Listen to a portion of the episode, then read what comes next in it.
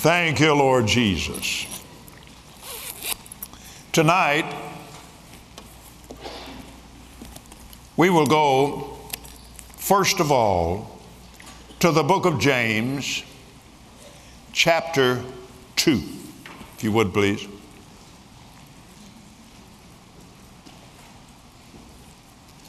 James chapter 2, something very, very significant here.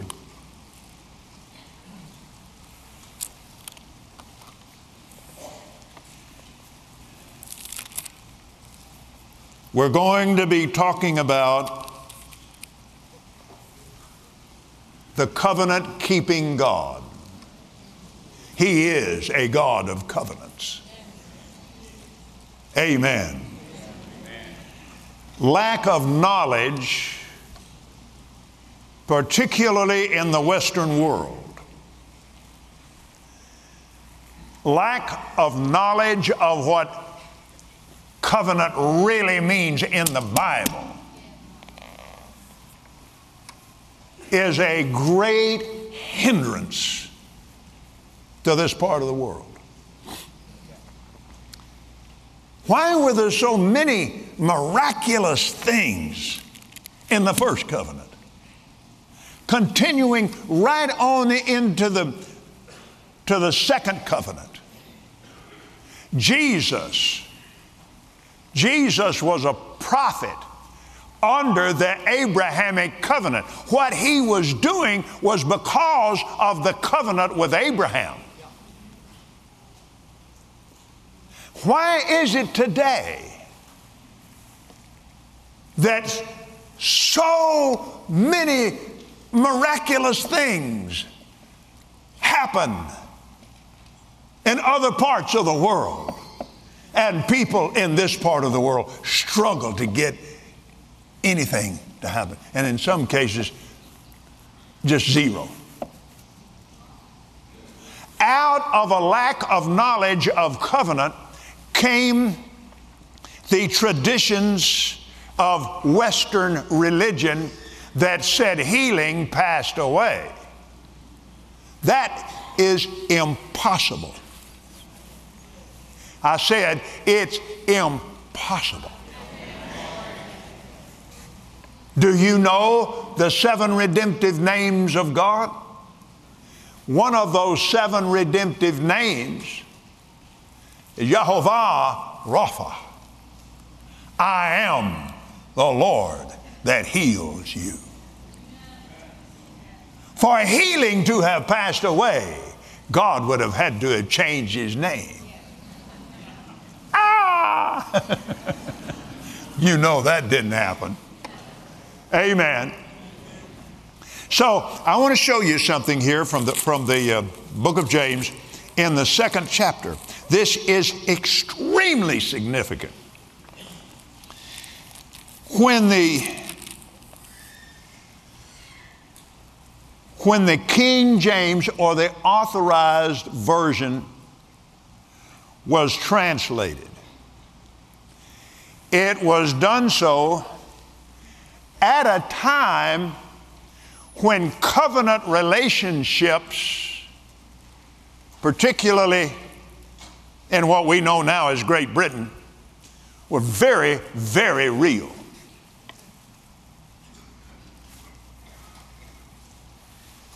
James chapter 2. Look at the 23rd verse. And the scripture was fulfilled, which saith, Abraham believed God, and it was imputed unto him for righteousness, and he was called the friend of God. And you notice friend is capitalized. That's proper.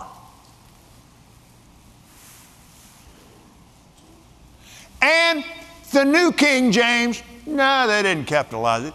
It's the New King James.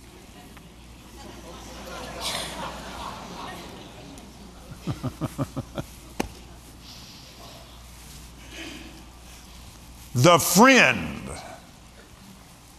of God. There is a friend that sticks closer than a brother, and it's a blood covenant friend. It's a friend with whom there is a love covenant between you and that person.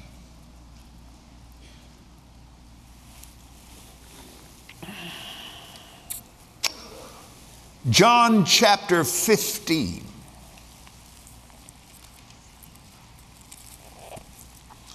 You remember now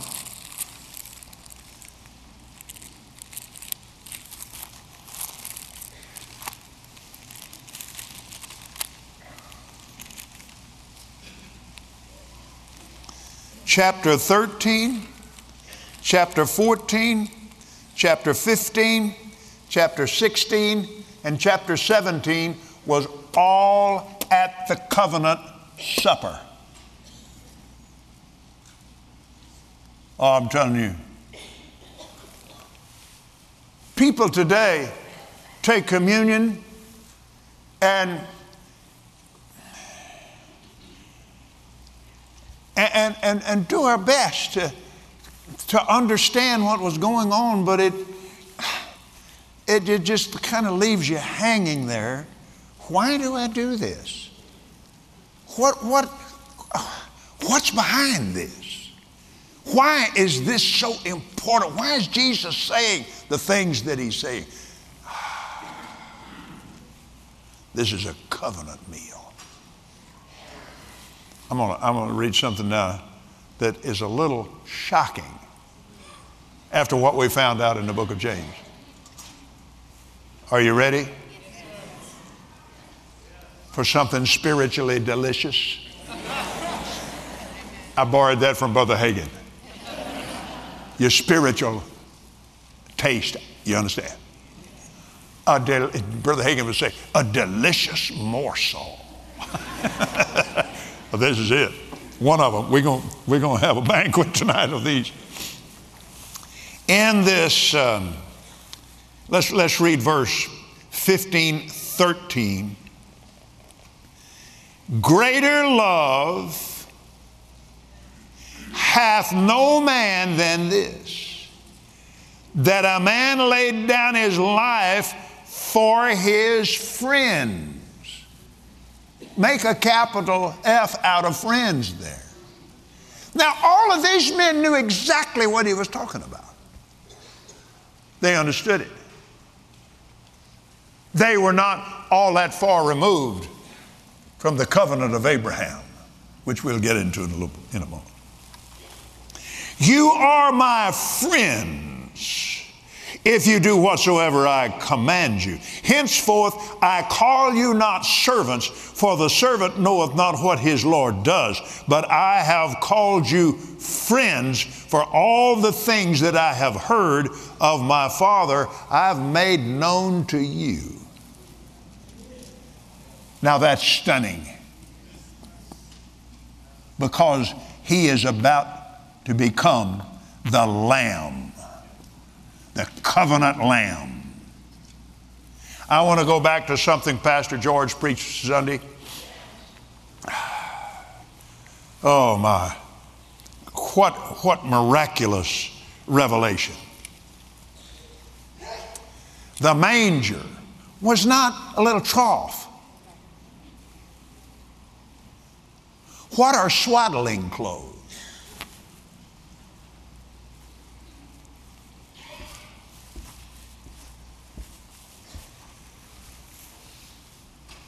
those shepherds were not, not out on the countryside. They were Levitical shepherds taking care of the temple sheep. The manger was a birthing trough for those little precious lambs that were the temple sacrificial lambs.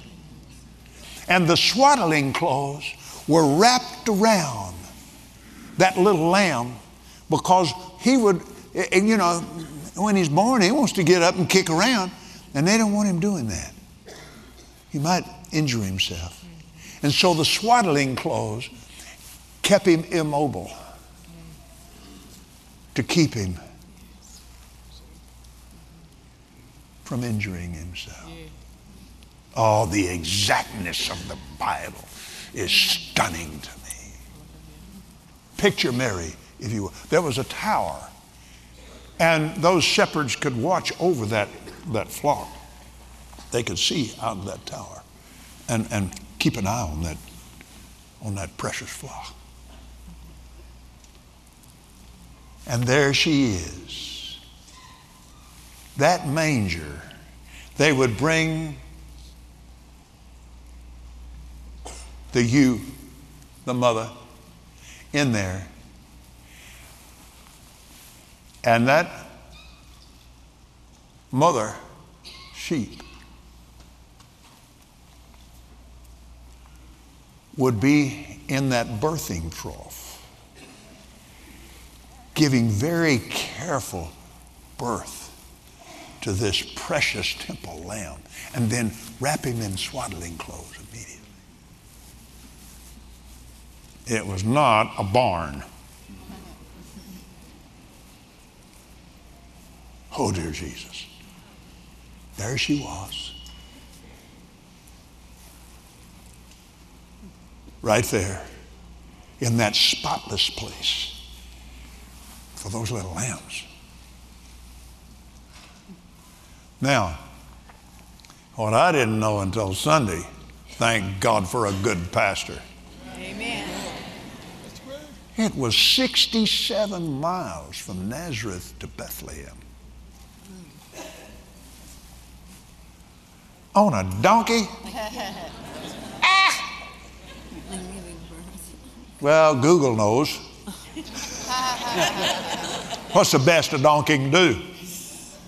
With somebody on, on a donkey, about the best, best that donkey can do is about, you know, about eight miles an hour. Not with a pregnant mother on your back. You're not doing any eight miles an hour. She's going very slowly. Amen. But now, from there to Jerusalem is only about 20 miles or so. So it was easy. And of course, you've got to know she's healed. Huh? It's easy to get him to the temple in less than eight days for him to be circumcised. The sign of the covenant. Amen goes right there. Amen. Can you see how little we've known all these years? But now I'm tell you something, my brother and sister. The, this is the time when these things are being revealed. We're the last days generation. And, and knowledge, spiritual knowledge, powerful knowledge is, is coming quickly. It's just flowing. It's like what I call going widescreen. I mean, something you've seen all your life, and suddenly, what? And all of a sudden, your goosebumps just don't go away. Give the Lord a thanksgiving right there. Now, thank you, Lord Jesus.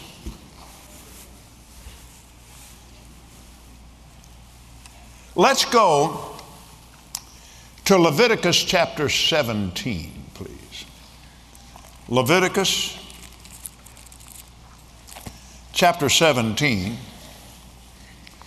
And let's talk about the sacredness of blood.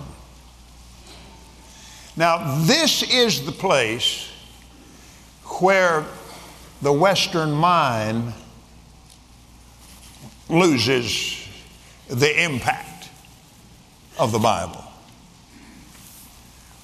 Blood, the word blood, in some form or another, appears in the Bible approximately 428 times, including the blood of Jesus. Glory to God. The blood of God. Hallelujah. Now, I want you to notice something here. Let's begin reading with the 10th verse. Leviticus 17:10.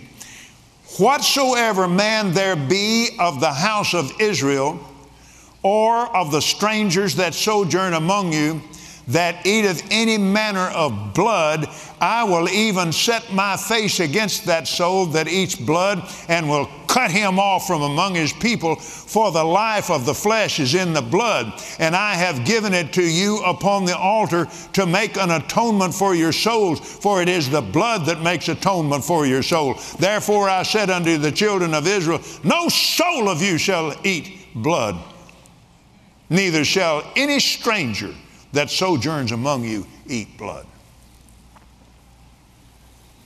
Now, we're gaining spiritual insight into the sacredness of blood. In the eyes of God, blood is so sacred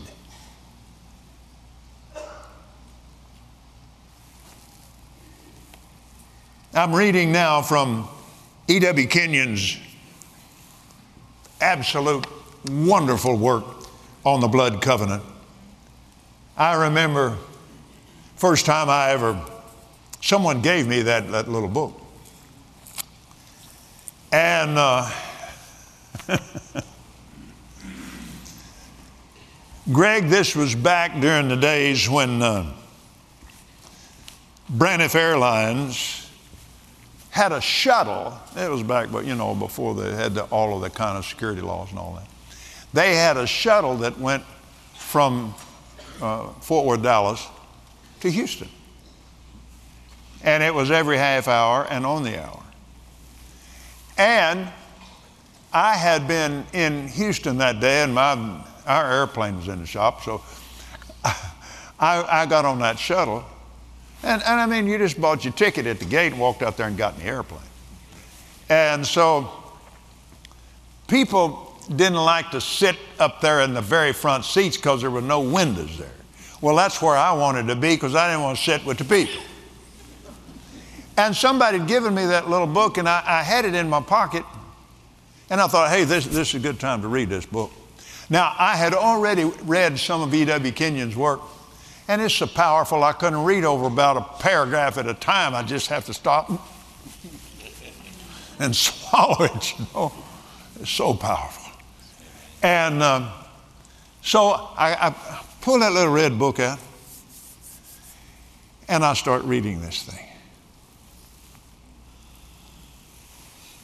My Lord, God in heaven Jesus Christ of Nazareth is my blood brother. Well, my background is, is partially Native American. This is always big in my, in my eyes, my, on my mother's side. And uh, I thought, whoa. Man, and I'm sitting up there and that, that front book had they had carpet on it because people stick their feet up there, you know. And I was up there by myself, and I, am reading this little book, and oh, I'm telling you, I'm, I'm shaking all over. And, and I'm kind of kicking that bulkhead, and here come the woman with the booze cart, you know, all smiles. Now, this she actually did this, Dennis. She pushed that cart up there to me and she said, Would you like? Oh, no, you've had enough already. I guess my eyes were glazed over, brother, because I was drunk.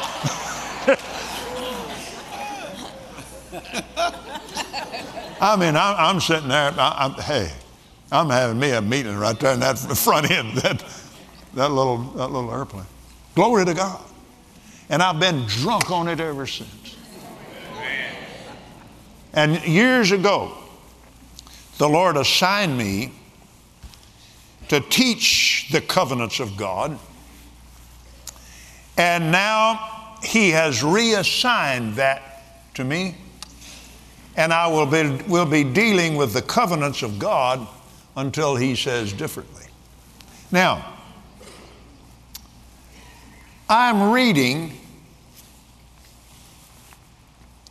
from E.W. Kenyon's book, The Blood Covenant. The root word for covenant is to cut, suggesting an incision where blood flows. We, we miss that totally in English. But I mean, we, we, we, don't have, we don't even have any way to get there unless you know, you know, unless you find this out. Now, also reading out of, out of um, E.W. Kenyon's book, Blood Covenant, reasons for cutting the covenant. There are three reasons for men cutting the covenant with each other. If a strong tribe lives by the side of a weaker tribe, and there's danger of the weaker tribe becoming destroyed, the weaker tribe will seek to cut the covenant with the stronger tribe that they may be preserved. Second, two businessmen entering into a partnership might cut the covenant to ensure that neither would take advantage of the other. Third, if two men loved each other devotedly as David did Jonathan, they would cut the covenant for that love's sake. The method. Now, there's, you have to understand, of course, this has been turned into a grotesque thing that, that but, but we're, we're talking about the, the basic fundamentals that came out of the original covenants of God. The first blood covenant on record was when God killed an animal and clothed his man Adam and his wife. Amen. The blood of that animal was shed for a covenant between God and his man that brought back a relationship of God meeting the man's need. Because once he sinned, he didn't know what to do. And immediately, with that guilt and that sin on his mind and in his heart, suddenly he's naked. They had never seen their physical bodies because of the glory of the Lord. He was crowned with God's glory. And like God, you couldn't see his form because of the, the greatness of that glory. And then they disobeyed him, and the light went out. And to them, this natural physical body without that glory was nakedness even though their bodies were perfect, to them they were ugly. And so God made them some fur clothes. Don't you know that's a good looking suit? How would you like to have a suit of clothes that God made for you? It's coming. It's coming. You're going to get that glorified body. Did you hear what I said? Yes. Jesus, Jesus has one, that means we get one. Whatever he gets, we get. 100%. Way ahead of myself. Now, this was the basic covenant. Two men wish to cut the covenant. They come together with their friends and a priest. First, they exchange gifts. By this exchange of gifts, they indicate that all that one has, the other owns if necessary. Nothing is withheld. Absolutely nothing.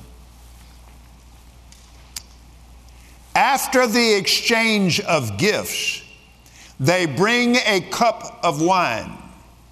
The priest makes an incision in the arm of one man, and the blood drips into the wine. The incision is made in the other man's arm, and the blood drips into the same cup. Then the wine is stirred, and the bloods are mixed. Then the cup is handed to one man, and he drinks part of it, then hands it to the other man, and he drinks the rest of it. When they have drunk it, oftentimes they will put their wrists together so that their blood mingles, or they will touch their tongues to each other's wounds. Now they have become blood brothers. Jesus said, This is my blood in the new covenant. Can you see what he was referring to? They understood that. These are Eastern men. They understood that. This is the reason why you can have such powerful, powerful meetings in Africa. It's just understood, particularly when somebody teaches it and preaches it.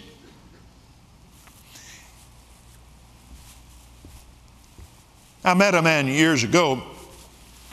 He was from Great Britain, and, and he was doing some mission work in a part of Africa where they mixed blood by slitting the ends of their four fingers.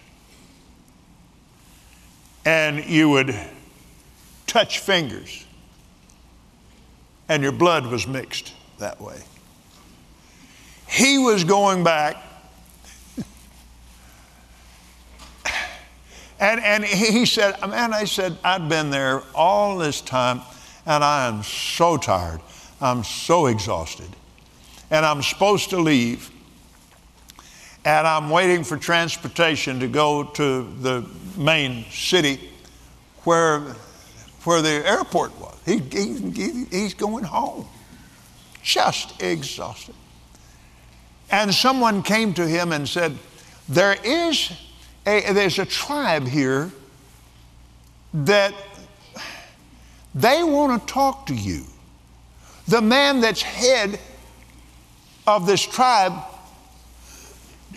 because he, he, taught on covenant. And he said, This man wants to talk to you. He taught on covenant while he was there. And he thought, Man, what am I going to say to this man? And so they got in the vehicle and they went on out there in the bush in this village. And he said, There I sit with an illiterate man, and I'm praying, God, what am I going to say to him? And the Lord dropped it in his heart. And he told him about Jesus coming. And he told him about Jesus being a covenant sacrifice. And here's what he said to him He said, Sir, the God, the creator of the heavens and the earth, has sent me to tell you he wants to touch fingers with you. He said that old man jumped and screamed and went running outside and went just as loud as he could. God wants to touch fingers with us. God wants it. And boy, they just came running from all over the different areas around there. And, and he said the whole villages, just whole villages came in there and they all got born again just miracles and just healings. And he said that old man knew in 15 minutes more about covenant than anybody in Great Britain or the United States will ever know. He knew the gospel because he knew that blood. And blood was sacred to him. And if you said something in blood with him, you wouldn't dare break it. Now, to show you how indelible this was in that particular area, Even in the main cities, in the bank, they had, when you walked up there, on the banking window was a hand. And you walked up and touched fingers, indicating that you nor this banker, the teller, or anybody in that bank could take advantage of you or you of them. And if you were a Westerner and you walked up there and you didn't know what that hand is for, all bets are off. we just do to you whatever we want to. now, Stanley and Livingstone, the great British missionaries. Oh my.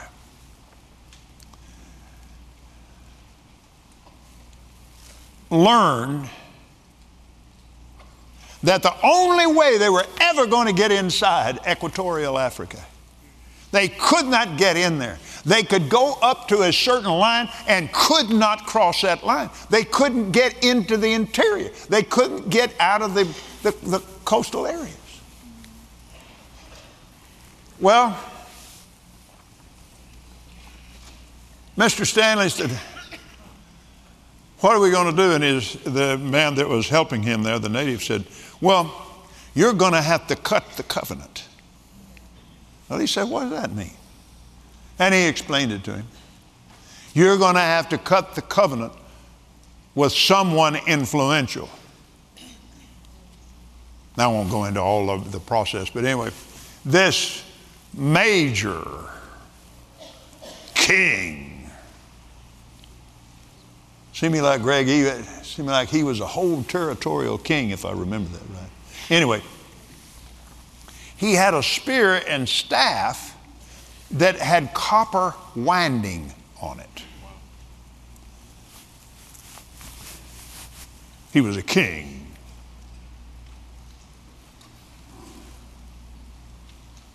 Mr. Stanley had a goat.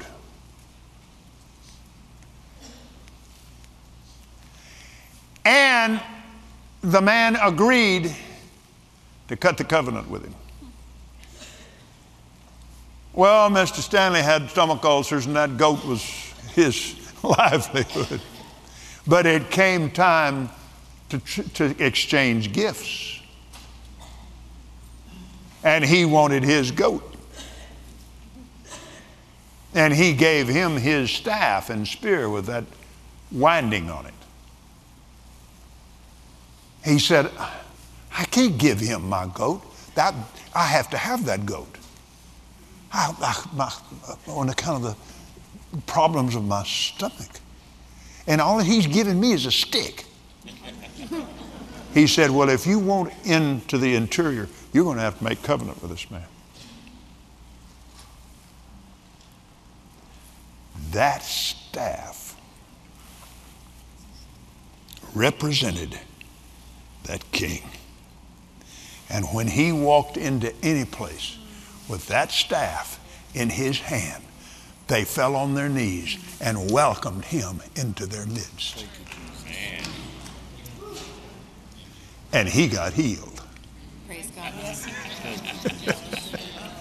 Amen. Amen. And they said in all of the years, Stanley and Livingstone both said in all the years that they spent throughout Africa, they never ever knew one time when a covenant of blood was broken. Mm. Not ever. Because it carried the death penalty. You break it, you die. Mm. Nobody wanted to break it anyway. Amen. Amen.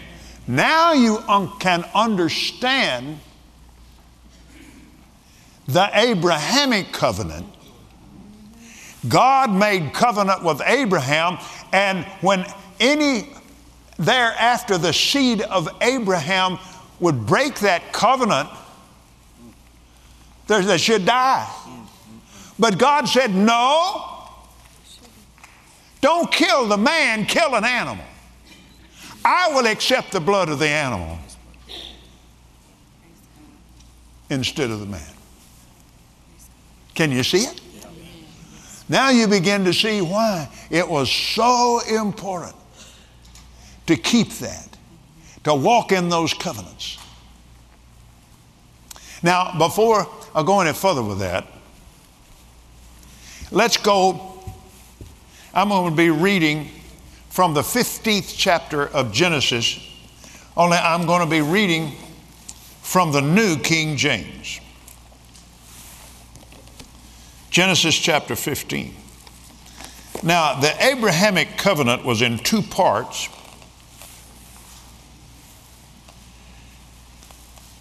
In chapter 15, after these things, the word of the Lord came to Abram in a vision, saying, Do not be afraid, Abram, I am your shield, your exceedingly great reward. Abram said, Lord God, what will you give me seeing I go childless? The heir of my house is Eliezer of Damascus. Abram said, Look, you have given me no offspring. Indeed, one born in my house is my heir. And behold, the word of the Lord came to him, saying, This one shall not be your heir, but one who will come from your own body shall be your heir he brought him outside and said, Look now toward the heaven and count the stars, if you're able to number them. And he said to him, So shall your descendants be.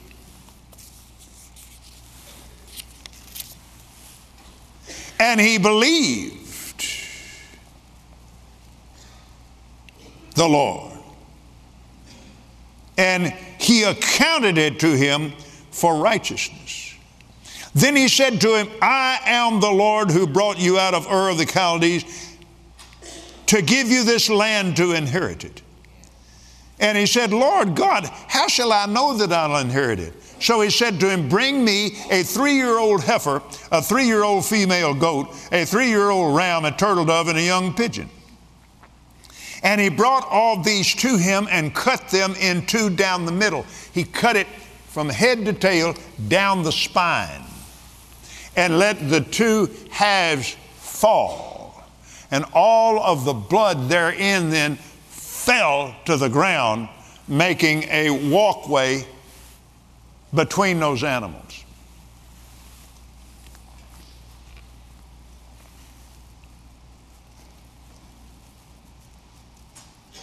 He placed each piece opposite the other. He did not cut the birds in two. When the vultures came down on the carcasses, Abram drove them away. Now, when the sun was going down, a deep sleep fell on Abram, and behold, a horror and great darkness fell upon him. Then he said to Abram, Know certainly that your descendants will be strangers in a land that is not theirs, and will serve them, and they will afflict them 400 years. And also the nation whom they serve, I will judge. Afterward, they will come out with great possessions. Now, as for you, you shall go to your fathers in peace. You shall be buried at a good old age. But in the fourth generation, they shall return here, for iniquity of the Amorites is not yet complete. And it came to pass when the sun went down and it was dark, behold, there was a smoking oven and a burning torch that passed between those pieces. And on the same day, the Lord made a covenant with Abraham, saying, Your descendants I have given this land, and so forth. That burning fire. Where else have we heard about that? In the wilderness. The great God. The Almighty God. The El Shaddai God. The all sufficient God. Hallelujah. The more than enough God. Amen. Manifested himself as fire at night and cloud at day. Come on. Abram literally saw the fire of God Himself. Hi, Lord God, I can understand. Saw Him walk in that blood between those two pieces. Now, the traditional way of the Hebrew covenant was to walk in a figure eight. Now, what is the sign of the figure eight? Infinity. Forever. This is a forever covenant, God is saying. I believe with all my heart, I'm, I'm telling you, Brother Charles, you couldn't beat this out of me with a stick. I believe Abram saw his footprints in that blood. I, am I'm, I'm totally convinced of that. That he, he, saw his, he saw his footprint. Hallelujah. Now, let's go to the 17th chapter, also from the New King James. When Abram was 90 years old, 99 years old, the Lord appeared to Abram and said to him, I am Almighty God. I am El Shaddai. Walk before me and be blameless. And I will make my covenant between me and you, and will multiply you exceedingly. Abram fell on his face and God talked with him. It is very significant that it did not say Abram fell on his face and talked to God. He kept his mouth shut. Amen. Like Rufus Moseley said one time, he was just praying as hard and fast as he could up in Chicago, laying on the floor, and he said, Oh no, here, here lies a fool, knows nothing, talking to somebody, doing, talking to somebody that knows everything, and I'm doing all the talking. So he just shut up see, to see what God was saying. Of course, God directed him, and they had a great victory. But that's very significant. He kept his mouth shut. Amen. He let God do the speaking. Then Abram fell on his face, and God talked to them, saying, As for me, behold, my covenant is with you, and you shall be a father of many nations. No longer, now, hey, hey, here, here we go. The name changing ceremony is about to take place. There was no bloodshed in that covenant in the 15th chapter except the blood of a couple of animals. That's about to change. And this man's name is about to be communed with God's name. Watch it. Watch it.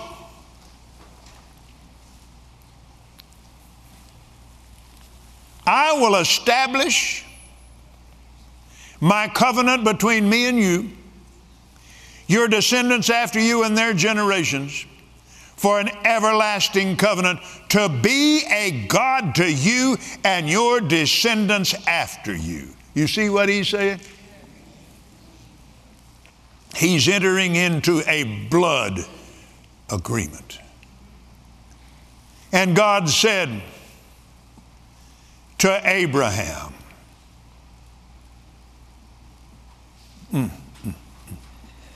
Let's go back up in verse 5. No longer shall your name be called Abram, but your name shall be Abraham, for I have made you a father of many nations. Now, the truth of this, now, Professor Stevens, you correct me here if, if, I'm, if I'm wrong about this. Because uh, Greg Stevens, professor in KCBC, is a, is a Hebrew scholar. And I don't know the first thing about than what I find out from, from men like this. That H, to us, I mean, he just stuck an H in there. No, it's a whole lot more serious than that. Abra. Abra. God put his name in the middle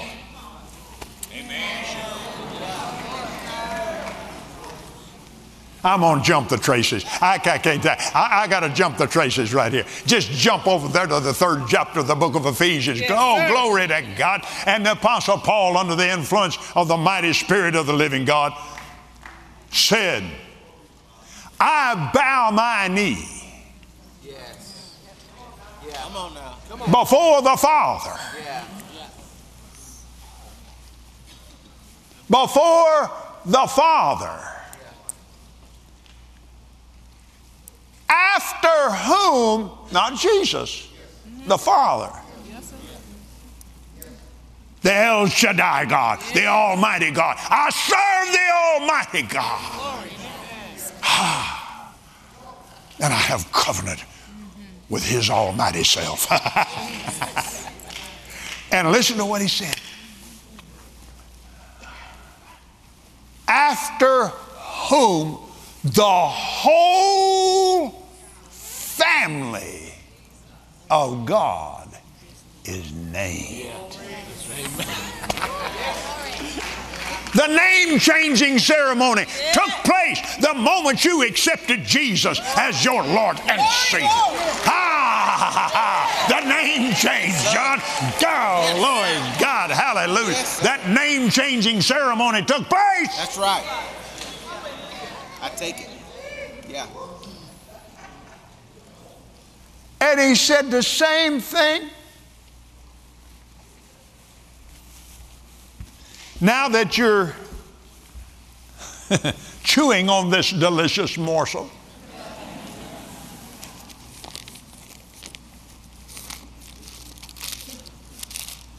I hope that chair's got a seat belt on it.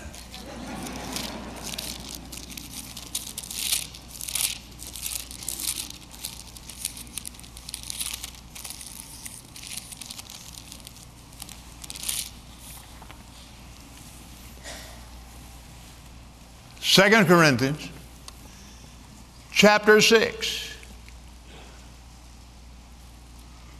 verse 14. Hey, we're talking covenant here. Be ye not unequally yoked together with people that don't have a covenant. Let me remind you something. Don't you remember what David said? Just a young boy. This man is so covenant minded, he's, he's, saying to, he's saying to Saul, that uncircumcised fellow. That's what God said to Abraham when it, that, right there at that moment. He said, And you and all your male descendants will be circumcised. Blood flowed. I said, blood flowed. You see, the, the blood didn't flow in that one in the 15th chapter, but it sure did in the 17th. Oh, glory to God. Not the blood of an animal, the blood of a man. Oh, glory be to God. Well, look at this. 14th verse. Be ye not unequal yoked together with people that don't have a covenant. For what fellowship hath righteousness with unrighteousness? What communion hath light with darkness? What concord has Christ with Belial? Or what hath he that believeth with an infidel? Now, any one of these people that would accept the, uh, Jesus as Lord would switch sides because now they would enter into the blood covenant by the circumcision of the heart. Oh. What agreement hath the temple of God, that's you and me, with idols? You are the temple of the living God. Now listen, the same God, the very same God that walked in that blood of those animals, the very same God that cut the covenant with Abram and changed his name to Abraham, the very same God. This covenant keeping, covenant minded God has said, I will dwell in them, I will walk in them, I'll be their God, and they'll be my people.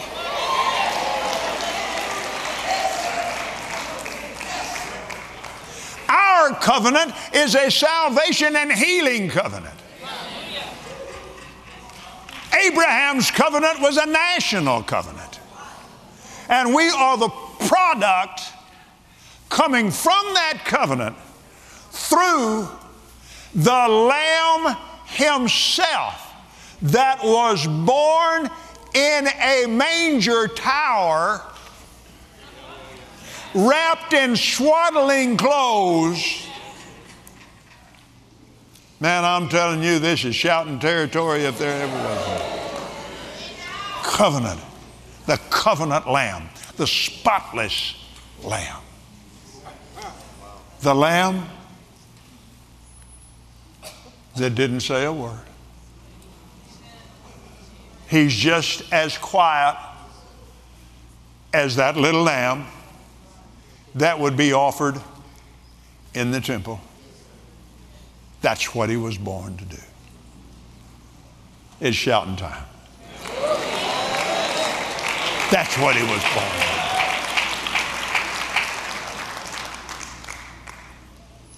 Blood poured from his back, fulfilling what the prophet Isaiah said. And then Matthew 8 17, that was fulfilled. 53rd chapter of Isaiah was fulfilled. Saying, He took our infirmities and He bore our sicknesses. Whatever you do, don't be going somewhere and say, uh, Brother, would you pray for my arthritis? Well, ain't gonna do any good. You own it. That's not mine. Jesus bore mine. He bore my sin in his own body on the tree. That's part of my covenant. Because, John, here's the big thing, brother. The covenant's not between you and me and me with God. It's between God the Father and the resurrected Lamb. That's right. That's right. That's right. And all we have to do, even, we, we don't break the covenant, we just break fellowship. And all we have to do is just, I don't care how terrible and sorry you feel, get over that. There is therefore now no condemnation to those in Christ Jesus walk not after the flesh but after the promise. All you need to be doing is just run to Him. Hallelujah. And say, I did it. I'm guilty. Ah, oh, but I have an advocate with the Father. Hallelujah. Hallelujah. I have a covenant representative, Dr. I have a covenant representative. And he's, he's sitting right there next to the Father.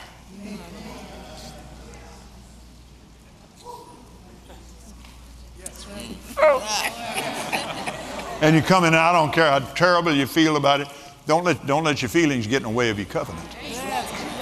We have the covenant. It's not based on how you feel, it's based on what the Bible says about it.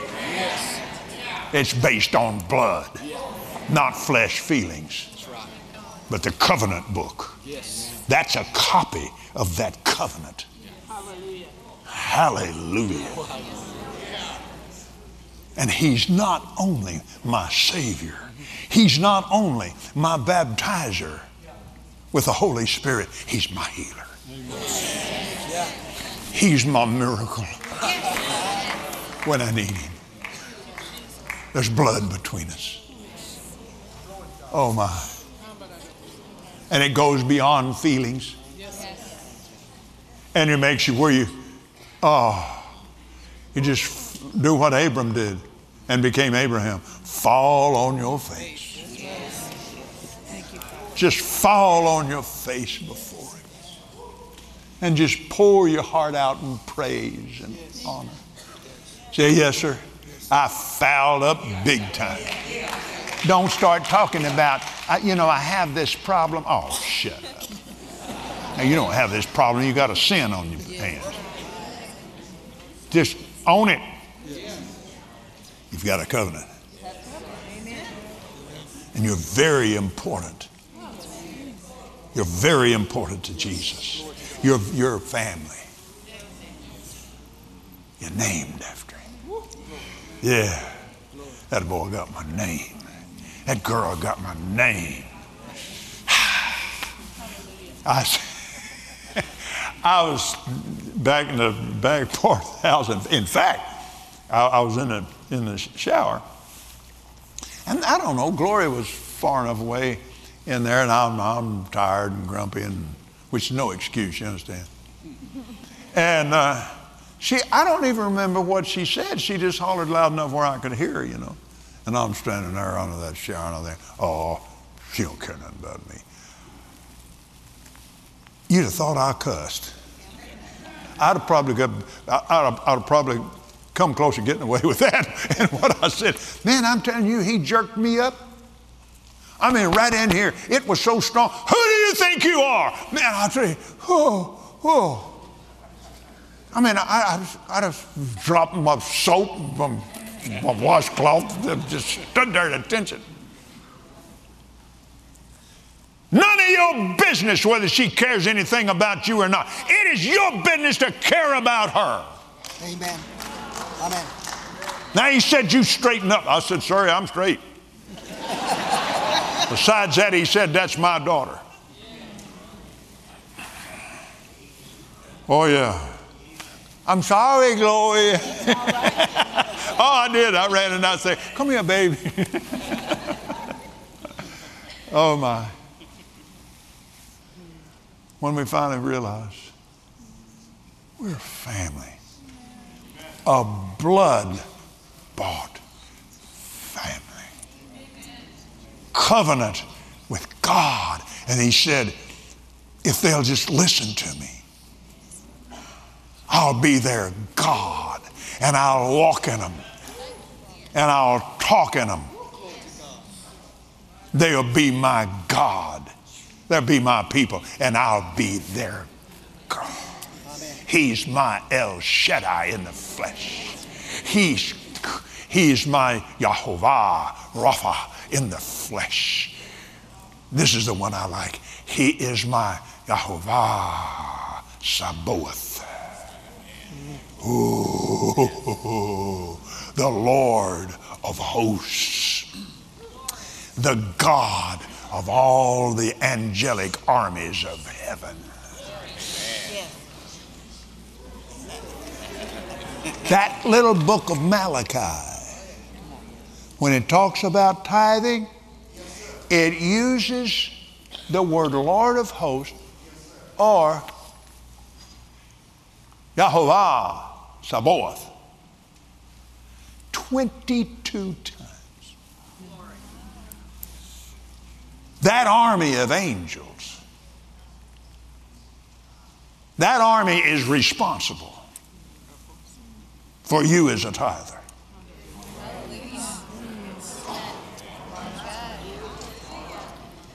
to see to it. But now you, you, you have to know your covenant rights. You have to know you have tithing rights. That's the reason that people say, well, you know, I just don't, uh, it just seems to me like, well, you know, it all belongs to God. Well, you can seem like that if you want to. If, if I found out,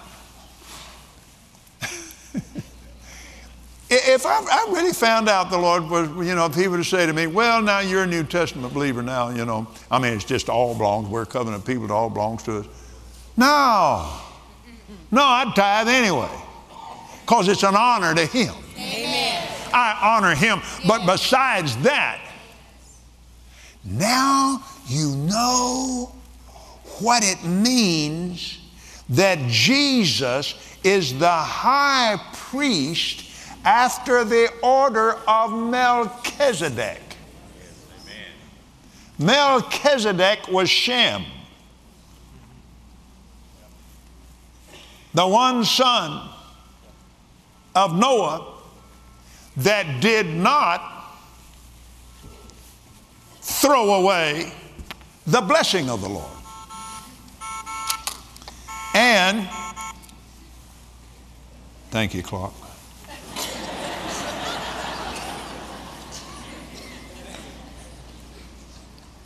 He's Melchizedek, the priest of God. Now you know. Now you have insight and understanding. After the slaughter of the kings, he came to Abram of God, covenant man with God, possessor of heaven and earth. Mm. Amen. He wasn't calling God possessor of heaven and earth. He was calling Abram possessor of heaven and earth. Go look at it in the book of Romans and it'll bear it out. By faith, he became heir of the world. What did he bring? Bread and wine. Glory. Thank you, Lord. And then it says it right there in the book of Hebrews. There, here, men that die receive tithes. But there, he, who? Jesus, our Melchizedek, our covenant representative, the one who lives in here. Here, men that die receive tithes, and there he receiveth them of whom it is witnessed that he's alive. He's alive. Our covenant partner is alive. The one who receives our tithe is alive. He's alive. We're family, blood family, my God.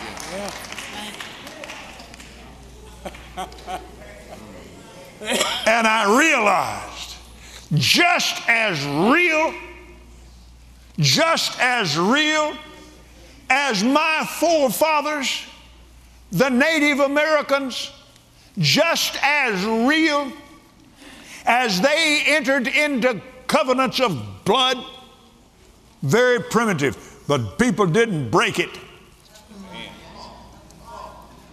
Just as real as that. Jesus, Christ of Nazareth, Son of the living God, Lamb of the living God, is my blood brother. A friend that sticks closer than a brother.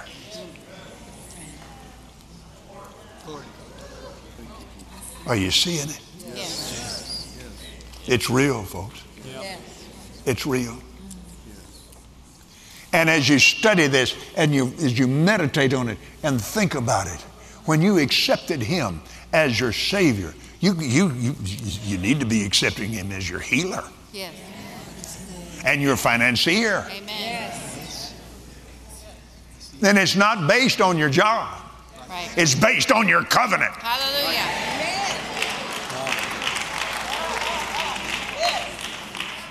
And I, I, I said this one time. I, I was preaching in, the, in this, this right down this same line, and I said, "A janitor can have a jet." It just came out of me, and I was talking about someone that was maybe the church janitor, but maybe have a business during the week. It's not based on his salary. It starts out based on that tithe. Are you listening? Once you know that, and once you know you have ministering angels sent forth to minister for you because you're an heir. You're an heir of salvation. You're a joint heir with the King Himself. The covenant blood of God. Now you know what it means when you hold that cup in your hand. Let's go over here to the Gospel of John.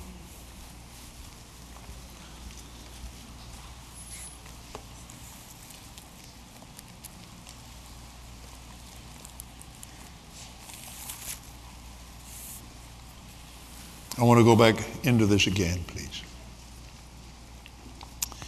15th chapter.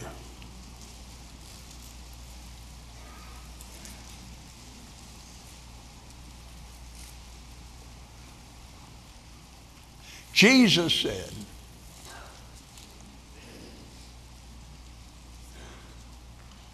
the great commandment love the Lord your God.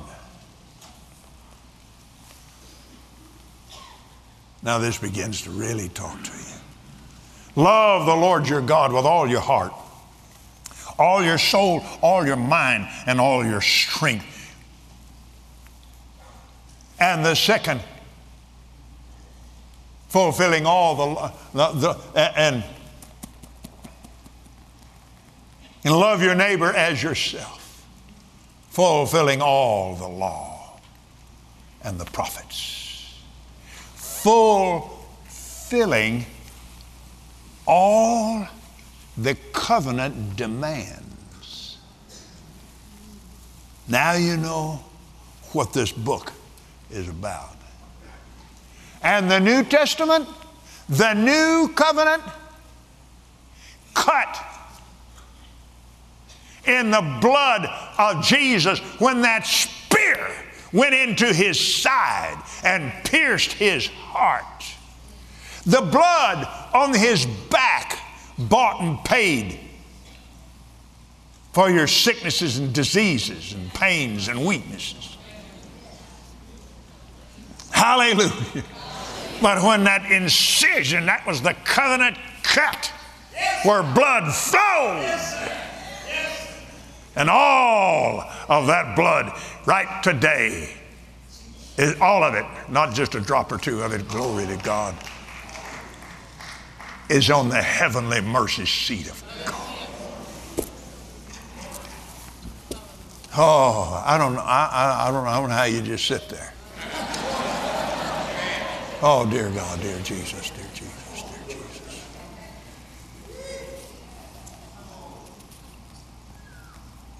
Now he's continuing to talk about covenant. Verse 7 If you abide in me, and my words, the words of this covenant, abide in you, you'll ask what you will, and it shall be done unto you. Herein is my Father glorified, that you bear much fruit. So shall you be my disciples. Come over here to the 17th chapter, the close of that day. He began to pray for them. Verse 20 Neither pray I for these alone but for them also which shall believe on me through their word. This last covenant meal, because the Lamb is about to be offered.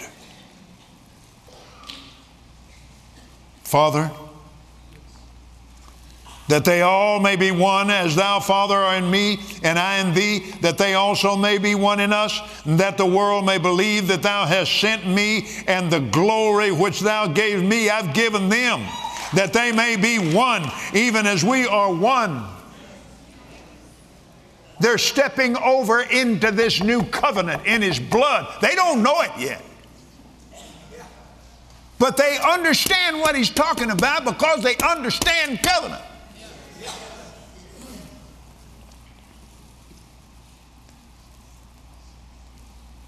I in them, thou in me, that they may be made perfect in one, that the world may know that you have sent me and has loved them as much as you loved me. And he said he wasn't praying for them, he's praying for you and me. Oh, the day I saw that the first time in my life.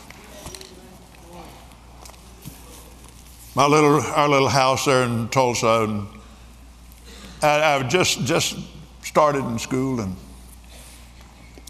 I hadn't not yet had gotten any teaching through Brother Hagin. I didn't know about the new creation, and I was scripturally illiterate. But I did find out about the prayer of agreement, and I thought, I'm going to read this prayer of Jesus, and I'm going to agree with what he says. And I did real good till I got down to that. I said, Lord, that can't be. There, there's no way you love me as much as you do Jesus. But that's what, it's, that's what it says, and it's in red. I have to believe it. It frightened me because I still had all that old religious tradition. And, I, you know, I didn't learn it in church. I just, somebody asked me what my background was, and I said, sin. It's the only background I had. Well, I said, but I'm going to say this thing God loves me. I, I mean, I, my, my knees were shaking. I decided I'm going to say this. Jesus said it, I'm going to say it. God loves me as much as He does Jesus. God loves me as much as He does Jesus. Now, physically, I was shaking. My, my, my knees were, were trembling, but I'm telling you, my spirit on the inside of me was, I mean, doing handsprings. And, and I just kept saying, I just kept walking around the room. God loves Kenneth. Oh, God loves Kenneth. God loves Kenneth as much as he does Jesus. God loves Kenneth as much as he does Jesus. I just kept saying it. God loves Kenneth. God loves Kenneth. God, see, I didn't know yet I had had this covenant with him. God loves Kenneth. And then it dawned on me, well, of course he did. My goodness, of course he did. He gave that, he gave Jesus to get me.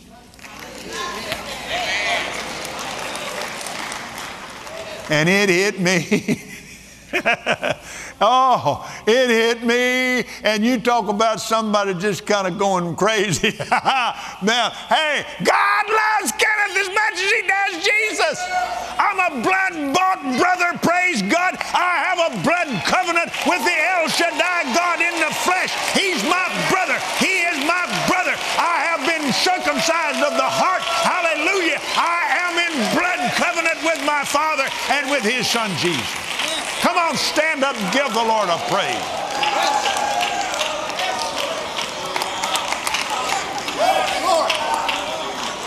Now, Abraham learned, learned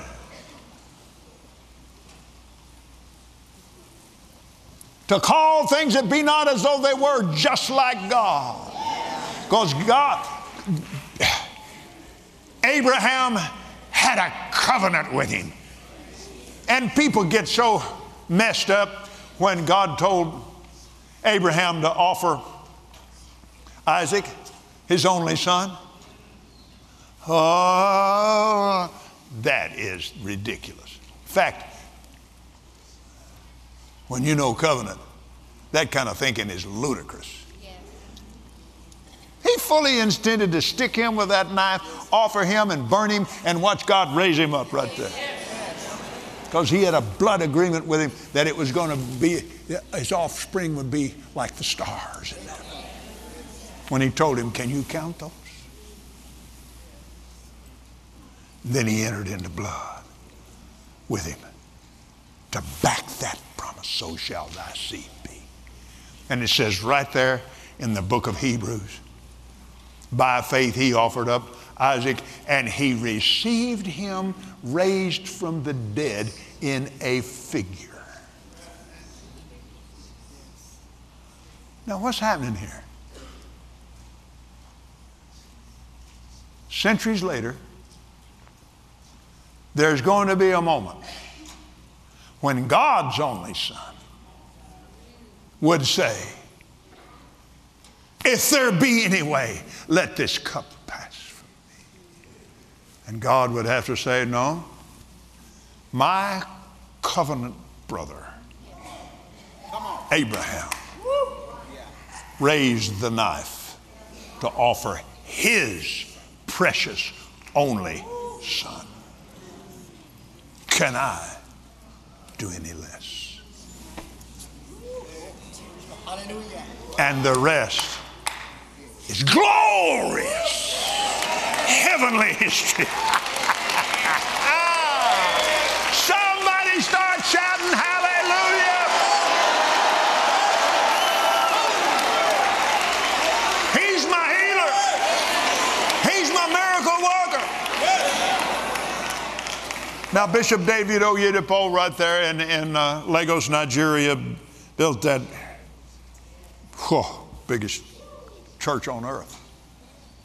And um, he said he was having a hard time with the financial part of it. He said, I'm having trouble with the healing part of it. He said, but the money part of it, I mean, they, this and that's one of the poorest places on the face of the earth is Nigeria. And he came out of very, very, very extremely poor circumstances. But oh man, he knew he knew about praise, and, and, and his churches just kept growing fast because they just praised and worshiped God until something happened. But he said I was having trouble with the money. And he said, he said he read my book on the laws of prosperity. And then he read Gloria's. He said, I read Mama's book on God's will is prosperity. And he said, I saw it. While I was reading Gloria's book, he said, I saw it.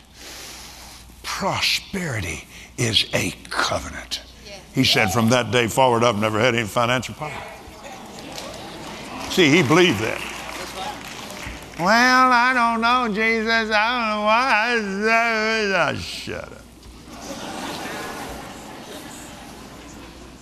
No, he said, now, and he's told me this to my face. He said, when I see Jesus saying, Seek ye first the kingdom of God and his righteousness, and all these things will be added to you. Once I know what God's mandate is, I seek him first, and I have I have no doubt whatsoever, because I have a covenant with Him. Those are blood-backed words in the covenant of God. See how covenant-minded He is? It's not just something in red letters. I mean, there's blood there, and He's an African, and He understands it. Glory to God. Hallelujah. Thank you, Father. I rest my case. Give the Lord praise. Brother George, come on, you and Jerry.